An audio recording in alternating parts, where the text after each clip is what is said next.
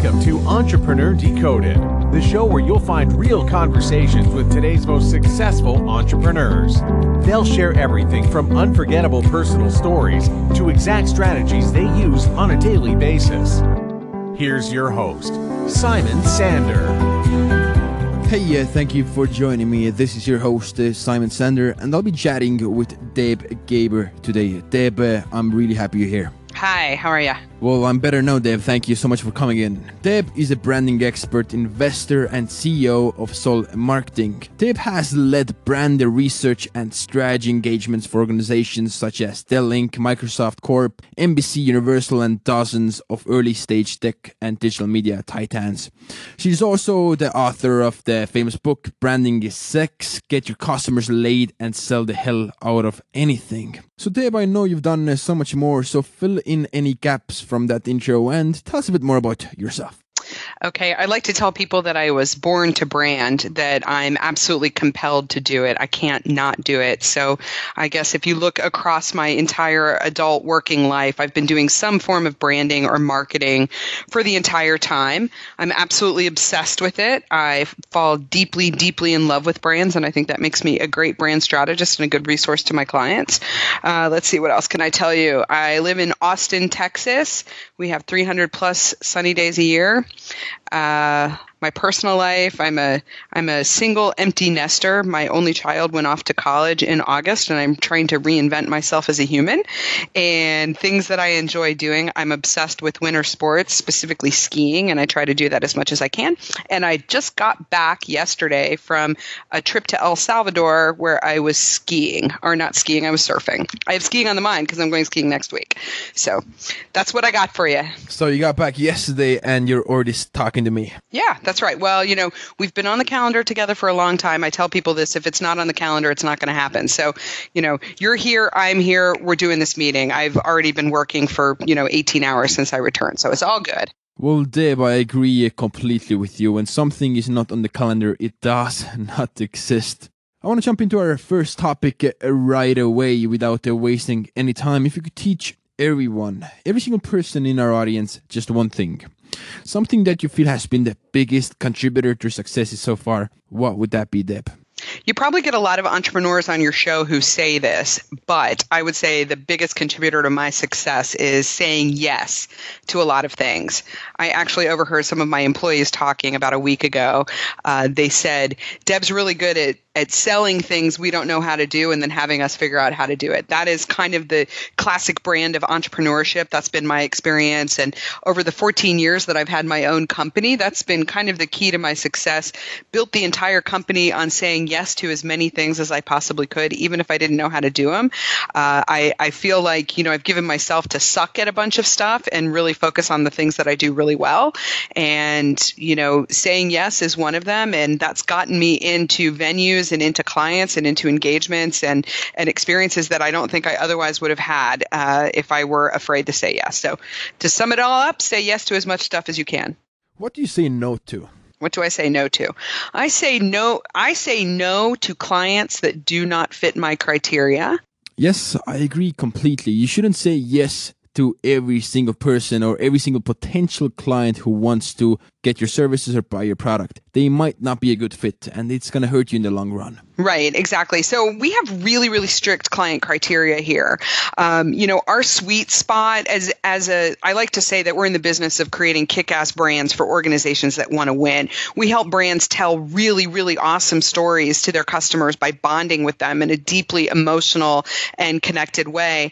And we can only do that with clients that have big goals and are really willing to do the hard work that's required for them to make the changes that they need to do. So we've established some really strict client criteria. I don't want to be all things to all people. So the clients that I want to work with, first of all, you have to be a company that has very big goals and you have to have a lot at stake to achieve them. So I don't want to work for anybody who just is satisfied being number two in their market or being number three. Doesn't necessarily mean that I only work with number ones, but I need to work with organizations that have like a deeply vexing existential business problem that they're trying to solve. Another criteria is they have to be able to accept our help. So a lot of clients have come to us or potential clients have come to us and they say, my boss told me I need to do X, so I'm coming to you to do that. They don't really need my help and they can't really accept my help. So we need people who don't have the skill sets on their team or they need someone who can help them take it to the next level, not somebody who needs a blank. So that's another kind of screening mechanism. The third thing that I'm looking for are clients that I am excited and proud to work with.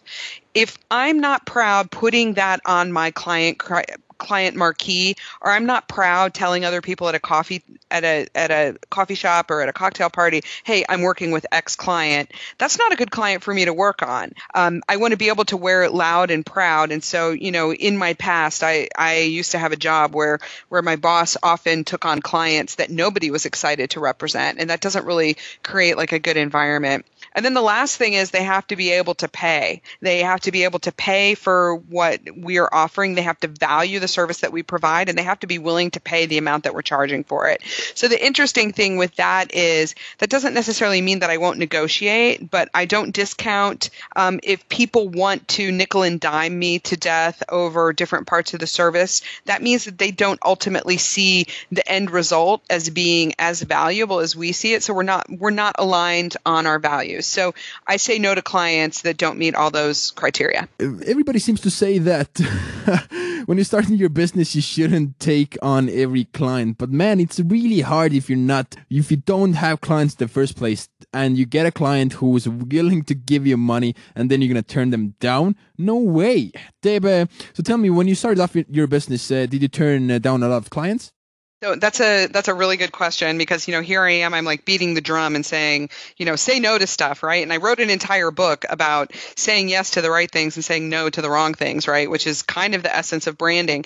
Uh, but when I first started out as an entrepreneur oh I got I guess that goes all the way back to 2003 so you know 14 years now I was a little bit more opportunistic because I needed to make money and support myself and support my kid and pay my rent and keep the lights on. And so I said yes to a lot more things but I was very early stage, I was admittedly very opportunistic and meeting my basic physiological and safety needs and putting a roof over my head and paying my bills and putting gas in my car were far more important than me maintaining very, very strict client criteria. However, you know, what I was doing grew into a business pretty quickly and I started to see that I was getting pulled in a lot of different directions. And, you know, I really dug in and strategically defined, you know, what is the what is it that I'm trying to create here? You know, what's my purpose? What am i what am i trying to do? And what is kind of the guiding force? And what am i compelled to do? What is my special gift? What is my calling? And how can i have the most value? And then start there and work backwards to really refine the types of services that that we're providing here. So you know if there was ever a key learning in that that was early on in my career i needed to be somewhat opportunistic because i needed to get the thing off the ground. But uh, I did take an opportunity to step back and see what I had created. And I wasn't exactly thrilled with directionally where it was going because what I was doing was a lot of commodity type service that I couldn't charge a lot of money for and it wasn't very profitable for me. So, you know, I took some time to really dig in when I had enough money in the bank to kind of take a break and sit back and, you know, breathe a little bit and thought about the strategy of, okay, really, what is it that I'm trying to create? And that was rooted very much in my purpose and in my, in my my calling and my compulsion, which at the core is I am moved to jump out of bed every morning to help other people be successful in their business by giving customers a seat at the table in the development of their brand. And so everything I did since then has been oriented around that. One of the things I'm wondering about right now is burning out. Um, at least me, I'm trying to say no more to a lot of commitments. Uh, when people reach out to me, I'll I I'm hardwired to say yes to everything, but lately I'm I'm really trying to say no more, so I'll have more time to spend with my family, people I love, uh, people close to me. How about personal life, Deb? Uh, how often do you say yes? How often do you say no to commitments? Oh my goodness. This is, what you're talking about here is something that I think is part and parcel of entrepreneurial head trash, right? Because as entrepreneurs, we say yes to many, many things in our pers- in our professional lives and that bleeds over into our personal lives. We wouldn't be great entrepreneurs if we weren't already coming to the table hardwired just to say yes to stuff and to obligate ourselves to stuff. And this is something that I have struggled with really my entire life. Part of it is being entrepreneurial, part of it is my hardwiring, part of it, frankly, is being a woman. Um, you know, that we have a tendency to just obligate ourselves to things because culturally and like maybe even maybe even neurologically and physiologically we're oriented that way. But I have started to say no to more and more stuff in a yes and kind of way. Um, so the the screening mechanism I have been using for about saying no and saying yes to things is I come to the table wanting to say yes. If it's not a hell yes, then it's a no. And I'm not really sure where I heard that. That might have been from Cameron Herold or it might have been from somebody else. But like this this whole idea, if it's not a hell yes, then it needs to be a no. And that way it opens the door for me to say yes to the things that are going to add the most value rather than being kind of energy vampires for me. But I, I understand the struggle, Simon, and, and it's real. This the, the struggle is real and we all have it. And if you come to the table as an entrepreneur and a person who is a champion of entrepreneurs, you experience it every day. I am the most ADD human being in the world. I see an opportunity. Three data points makes a trend. It's a business opportunity. Then all of a sudden I'm starting a company around it. I have to really, really hold myself back from that. And, you know, it's good for me to be with other people, maybe other entrepreneurs who are kind of my personal board of advisors or mentors who can be a psychological mirror who can reflect back at me to say, Deb, is that a hell yeah? Because if it's not a hell yeah, you shouldn't be doing that. Yeah, that's what I like about entrepreneurs. We have this uh, crazy, even like a mental um, desire to do things and uh, just great change. Like you said, uh, you you see a business opportunity and you want to take action right now, tonight, not tomorrow, and it's it's crazy. Deb, I want to talk about numbers. Uh, tell me what are some numbers you can share about Sol marketing, uh, revenues, expenses, stuff like that. Um, you know, that's information that I don't really like to share. One of the reasons why I, I don't share of that gratuitously is that, you know, we're a privately held company. We're a pretty small company. I have some very, very big goals, but as a pretty small company, I serve some really big clients, um, you know, big uh, Fortune 500, even Fortune 50 companies, that it's really, really important to me that that information doesn't get out because in many ways I'm trying to project a much bigger image than than what's actually here. I mean, we're totally capable of doing the work. Again, this is sort of the entrepreneurial mindset of being uh, being in a position to say yes to more and more things. I can tell you that we are doing all of this magic for some of the biggest, best known brands in the world, and then some of technology and digital media's emerging early stage companies in our investor pitches division. We're doing that all with about 12 people from an office in Austin, Texas, and one in New York. I say it's an office in New York. We have one really awesome employee in New York, um, but we're you know we're doing that all out of our little centralized location. I've been in business for 13 years. Um, I will tell you that revenues top out at well over two million dollars a year. Um, I can also tell you that. Um, Hmm. What else can I tell you numbers wise? Those are the most things that I can tell you numbers wise. I can also tell you that the average um, my average profit margin every year is between 45 and 50 percent, which is yeah, which, which is cool. Um, you know, we've created a business where there's a lot of value in the results that we produce and the way we've structured the business. It's a services business, but uh, there, we we really base what we charge clients for the work we do on the value they get from it rather than the effort expended. And so we can make a whole lot more margin on those kinds of programs. A client may pay two hundred fifty thousand dollars for a program, um, but the effort that was that was spent on generating that two hundred fifty thousand dollars worth of client value um, is not commensurate with the you know the cost of the resources to do that. If that makes any sense. Well, tell me, how did you uh, land those big clients such as Dell, uh, Microsoft, uh, NBC, Universal? You've worked with some of the biggest giants in the industry. And I've I've talked with the, the, executives from these companies, and I know that they don't usually hire small agencies to do their branding and marketing. Usually, they work with the companies which have four or five hundred employees, such as like VaynerMedia and big companies. Tell me, how did you land those big clients? Ah, so this is actually this is a really good a good learning for entrepreneurs, especially who are in service businesses who want to get into these big companies. So, um, I am a fervent networker, and I have lots of clients and and colleagues and and people that I know from you know past relationships and things like that. And I stay in touch with those people, and I make sure that I I add value to their lives on an ongoing personal basis. You know, even once they've left their job. So I'll tell you a really good example of the big break to get into Dell, into Dell Corporation. Um, so I had my, one of my very, very first clients when I started my company back in 2003 uh, was working at a consumer products company. Well, he left that company. He had hired me in that company. Um, he had hired me in to train all of the brand managers at that company how to be brand managers. They were moving from being a product focused organization to one that was being more brand and customer focused. And they needed to train everyone to be brand managers. So he brought me in. I trained all his people how to be brand managers. Then he left and he got a job at Dell. And he went into he went into a marketing role in one of the product groups over there at Dell. And Dell was sort of making a move to be more customer centric and and he needed to bring some of that acumen of of teaching people how to manage more with the customer at the center of the conversation than than with product and technology and he brought me in again to kind of do the same thing.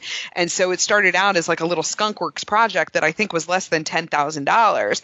But then this is where yes comes in, right? Saying yes to more stuff. He said, "Hey, you know what? This my boss likes this training so well. He'd like to take this out over the entire uh, we want to take this out over the entire North American business unit. How do we make this scalable?" All of a sudden, I was in the business of creating scalable digital training content that went out first in North America and then got translated into like 22 languages and then was distributed around the entire company. And sort of it sort of grew that way. And then that leveraged into me being introduced to other internal clients and then them introducing me to further internal clients and then networked through the organization that way. So the big learning about that, and that's exactly how that happened at Microsoft. That's exactly how that happened at NBC Universal. It all happened through client relationships that existed in other places before where we added so much value to that client's life when they were in their previous job that they took us with them when they went to their next job.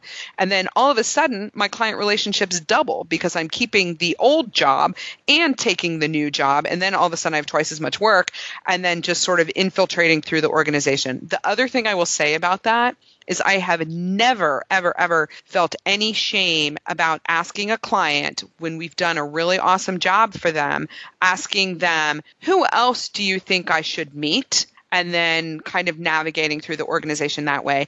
Um, so instead of coming in top down and responding to RFPs for agency of record relationships and things like that, I've gone in, you know, into these little pockets where uh, maybe it starts with a very small project where we carve off a really small piece, like ten or twenty-five thousand dollars, and then infiltrate our way into those organizations. Interesting. So if you work with a big company such as Dell, uh, once you're done with the project, you're gonna ask the executive uh, you've been working closely who is someone or what company should I work next with?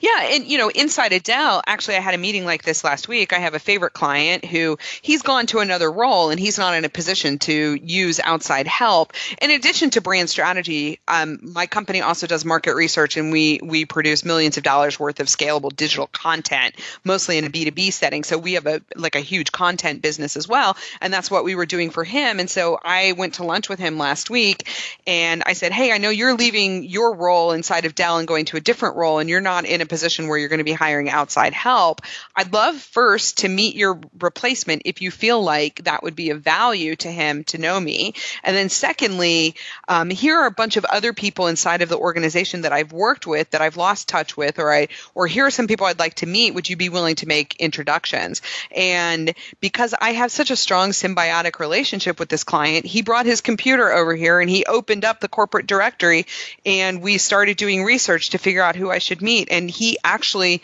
has been systematically over the last week making those introductions for me. So so like the big learning there is for me and again this is kind of the entrepreneurial entrepreneurial mindset is I I just ask the question. I'm ready for people to say no to me, but they very rarely do. One of the big things that I have experienced in my life is that people truly want to help one another and people truly want to help me you know. Yeah, and I think it's so important that you talked about there's no shame in asking. Uh, when I look at your website, solmarketing.com, you have this really interesting line, uh, and it says there are no stupid questions. Um, what was the idea uh, behind uh, putting it there? You know, I think there's a lot of shame that that has been baked into the process of questioning and asking questions and feeling like you're looking stupid. I always say that the only stupid question is the one that's left unasked. And so I, I believe that there are no stupid questions. That's probably in the FAQ section of our website or, or near the place where you actually can submit a question or something like that.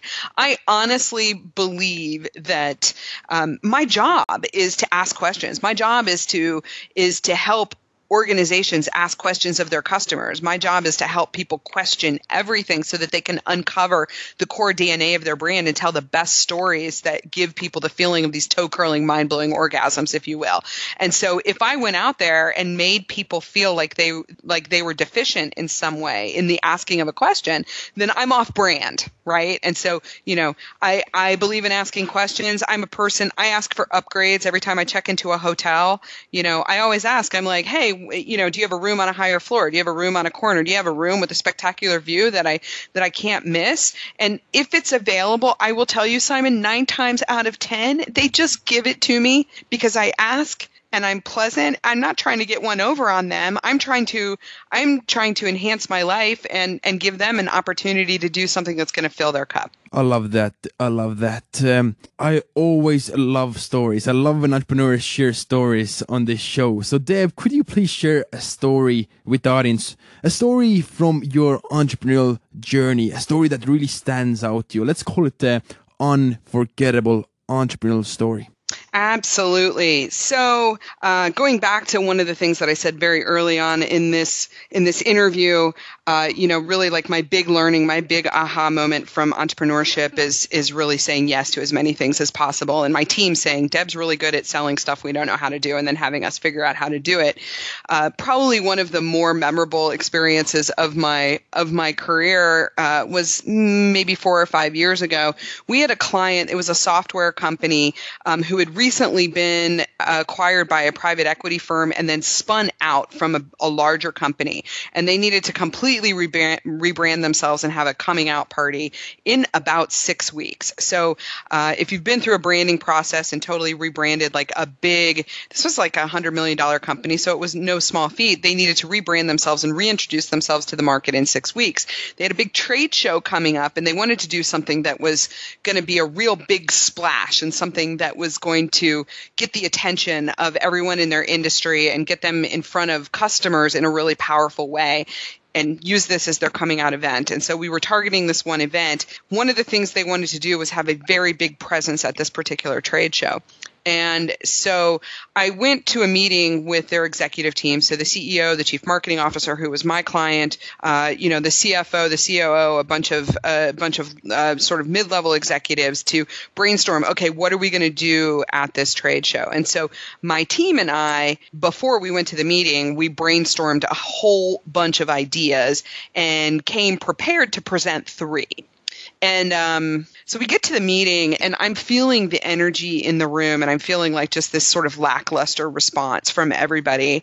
And uh, we present the three ideas, and I'm not even loving any of the ideas. And I don't ever want to be in a position where I'm pitching something that I'm not totally in love with. So on the fly, I think to myself, I'm like, all right, how am I gonna how am I gonna like really take command of this meeting and make this a win for everybody? So I take the approach of what would we never do? What would we never do? What would we never propose to these people? And part of their visual brand was a picture of the Himalayas, and one of the mountains is Mount Everest. And I'm obsessed with high altitude mountaineering, which is another story for another day. So I recognize Mount Everest in this. And so I'm taking the approach of, all right, I'm going to totally shake up this meeting by changing the way we brainstorm, by asking the question of what would we never ever do, and then throwing some kind of bullshit out there. So I say, hmm, what would we never do? Well, we would never, we would never, ever, ever build a scale replica of Mount Everest in the middle of this trade show floor. And all of a sudden, everyone at the table turns around and looks at me and their eyes light up. So I keep going, right? And I'm like, we would never do that. we would never sponsor a climbing expedition to the highest mountain in the world and this happened to be a, a, soft a software product serving the nonprofit space. I said we would never sponsor an expedition.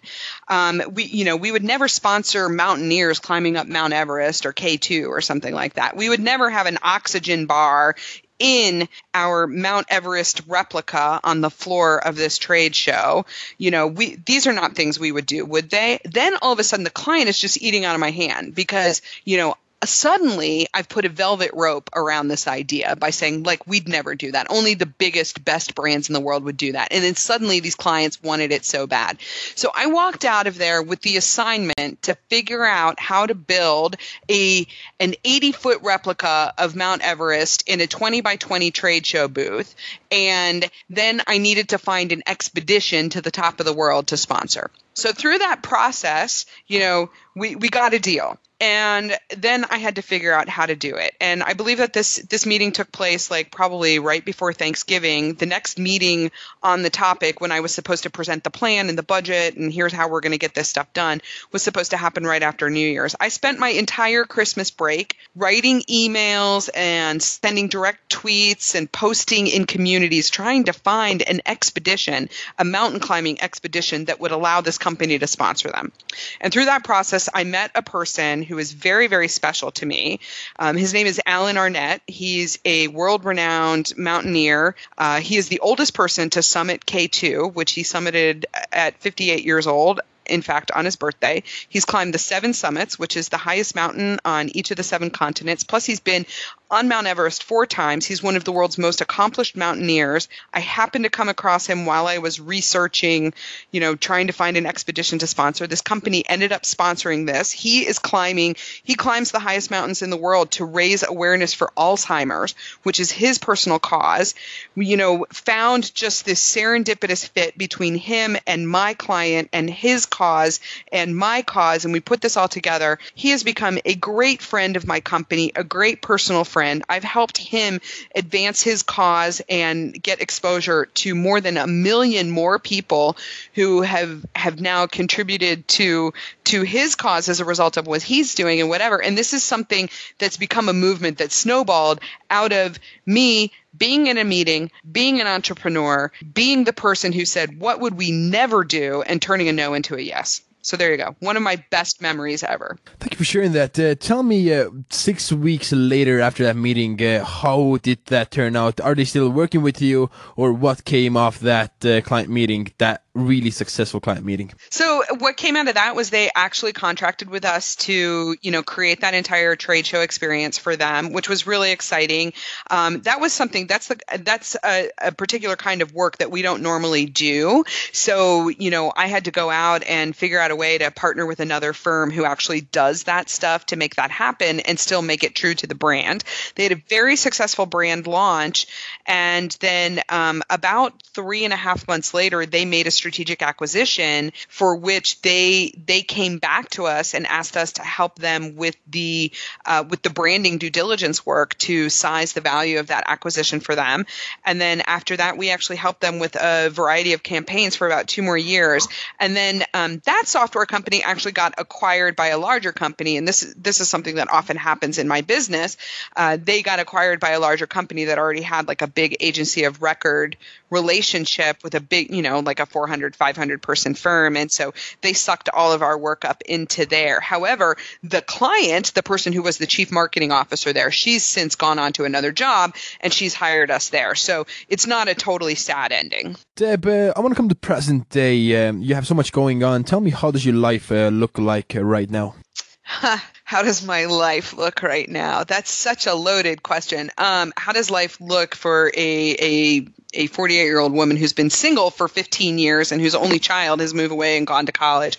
I am in a period of reinvention and um, well that's what you do the best though. You you that's what you do for life you know? That's what i do for life yeah. So um, i you know i'm sort of sucking sucking up all of the all of the marrow from the bones of life if you will. Um, so what life looks like for me right now i'm really trying to take my company to the next level. Um, we had some setbacks last year just as a result one of our largest clients went through a merger and some and a pretty significant piece of our business just kind of got absorbed into another part of the organization. So um, I'm back, kind of re-engaged in my business on a little bit more of a day-to-day basis, uh, trying to you know set up the team for long-term success and figure out how do we scale. So I'm back in my business, but I also set a very distinct goal for myself that our business model is one where I know exactly how much revenue each full-time employee has to service in order to make the business model work and make those 50% margins. And so for my segment of revenue that I service, not revenue that I bring in, because I'm kind of the primary rainmaker for my business, but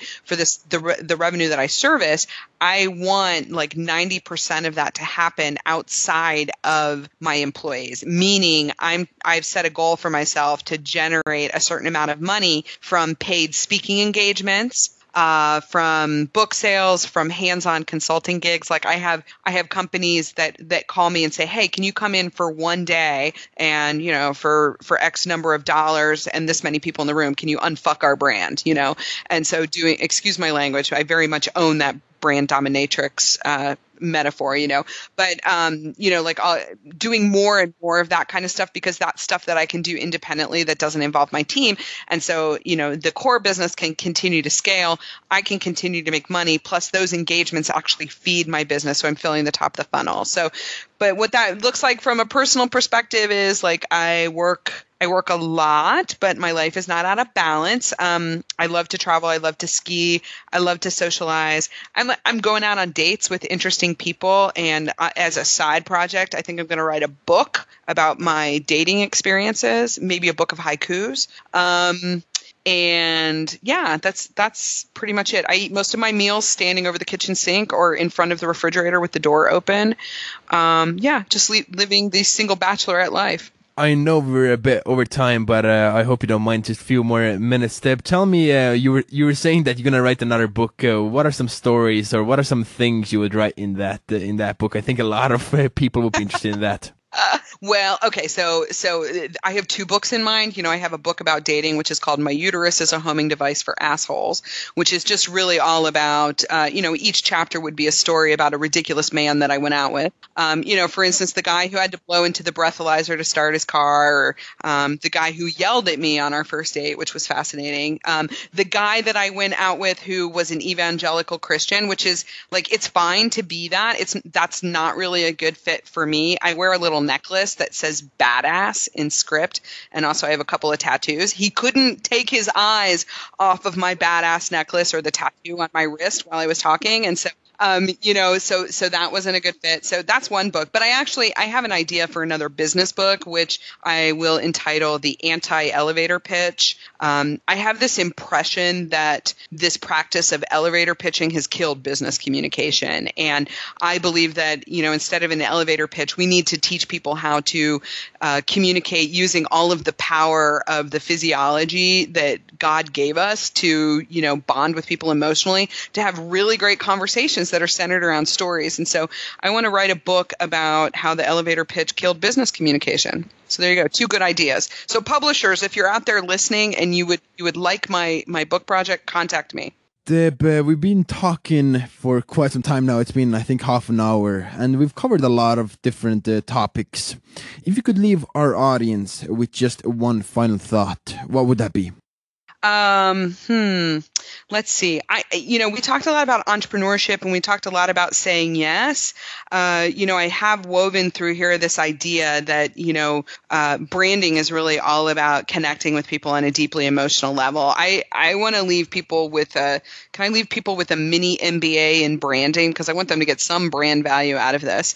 Um, I, I would say that if you are if you are really thinking about your brand and a brand for either you personally as an entrepreneur or as an entrepreneur wannabe, or you're thinking about a brand for your company, it's not as hard as you think. Your brand really doesn't exist without your customers. You have a brand whether you like it or not. But if you really want to get to the core of what is your brand, you just need to ask these three questions. And those questions are what does it say about a person that they use this brand? Or if you're an individual and you're providing, you know, solopreneur services or something like that, what does it say about a company or an individual that they hire me to do this particular job? The second question you want to ask is what is the singular thing that I or my brand brings to the table that customers cannot get anywhere else? So this really speaks to the essence of differentiation and that differentiation not being different for different sake, but being meaningfully different.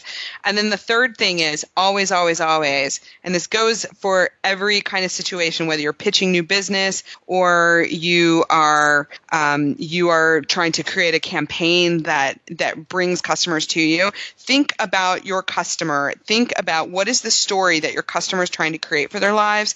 They always want to be the protagonist in that story. And how does your brand or how do you make that customer a hero in their story? If you can answer those three questions, you have the strategic underpinnings of your brand, and that's really the core DNA of your brand, and that's where the communication about the brand should start with. Deb Gabor, thank you so much for coming in. Thank you. Thank you for listening to Entrepreneur Decoded. For killer resources and free content, go to entrepreneurdecoded.com.